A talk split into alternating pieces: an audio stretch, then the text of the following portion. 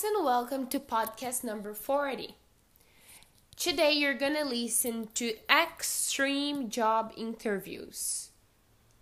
What is common nowadays between the famous and technological companies? What kind of dinosaur are you? If you answer Tyrannosaurus rex, then the bad news is that you probably won't get the job you're applying for.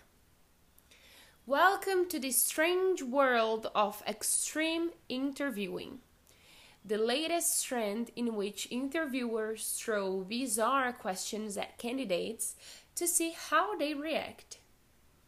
It may seem like a game, but extreme interviewing is deadly serious.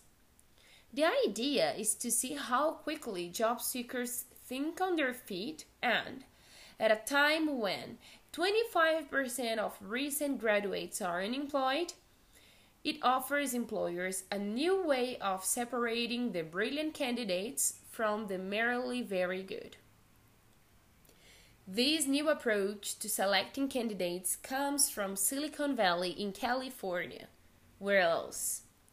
Google, famous for its demanding interview process, asked a recent candidate you are stranded on a desert island.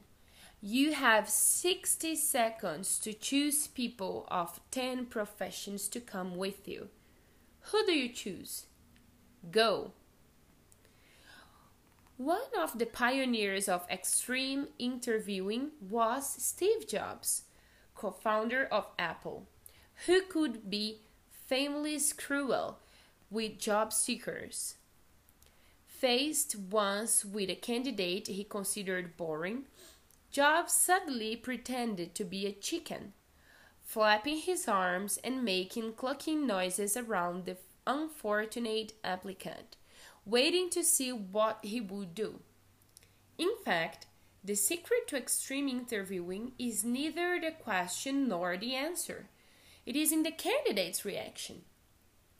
David Moyle a hunter with the recruitment agency Eximus Group, who admits to using the dinosaur question when selecting candidates, said essentially, that kind of interviewing is used by us to give someone an opportunity to show they are smart and not easily flustered. Most candidates actually get something out of it. It's not about trying to crush them. We are trying to give them an opportunity to show their personality rather than just showing how they perform in an interview. Of course, getting the job is just the start. In the modern business world, survival will depend on what kind of dinosaur you really are. Let's repeat the glossary with me headhunter, Silicon Valley, think on their feet, approach, demanding, job seekers, flapping.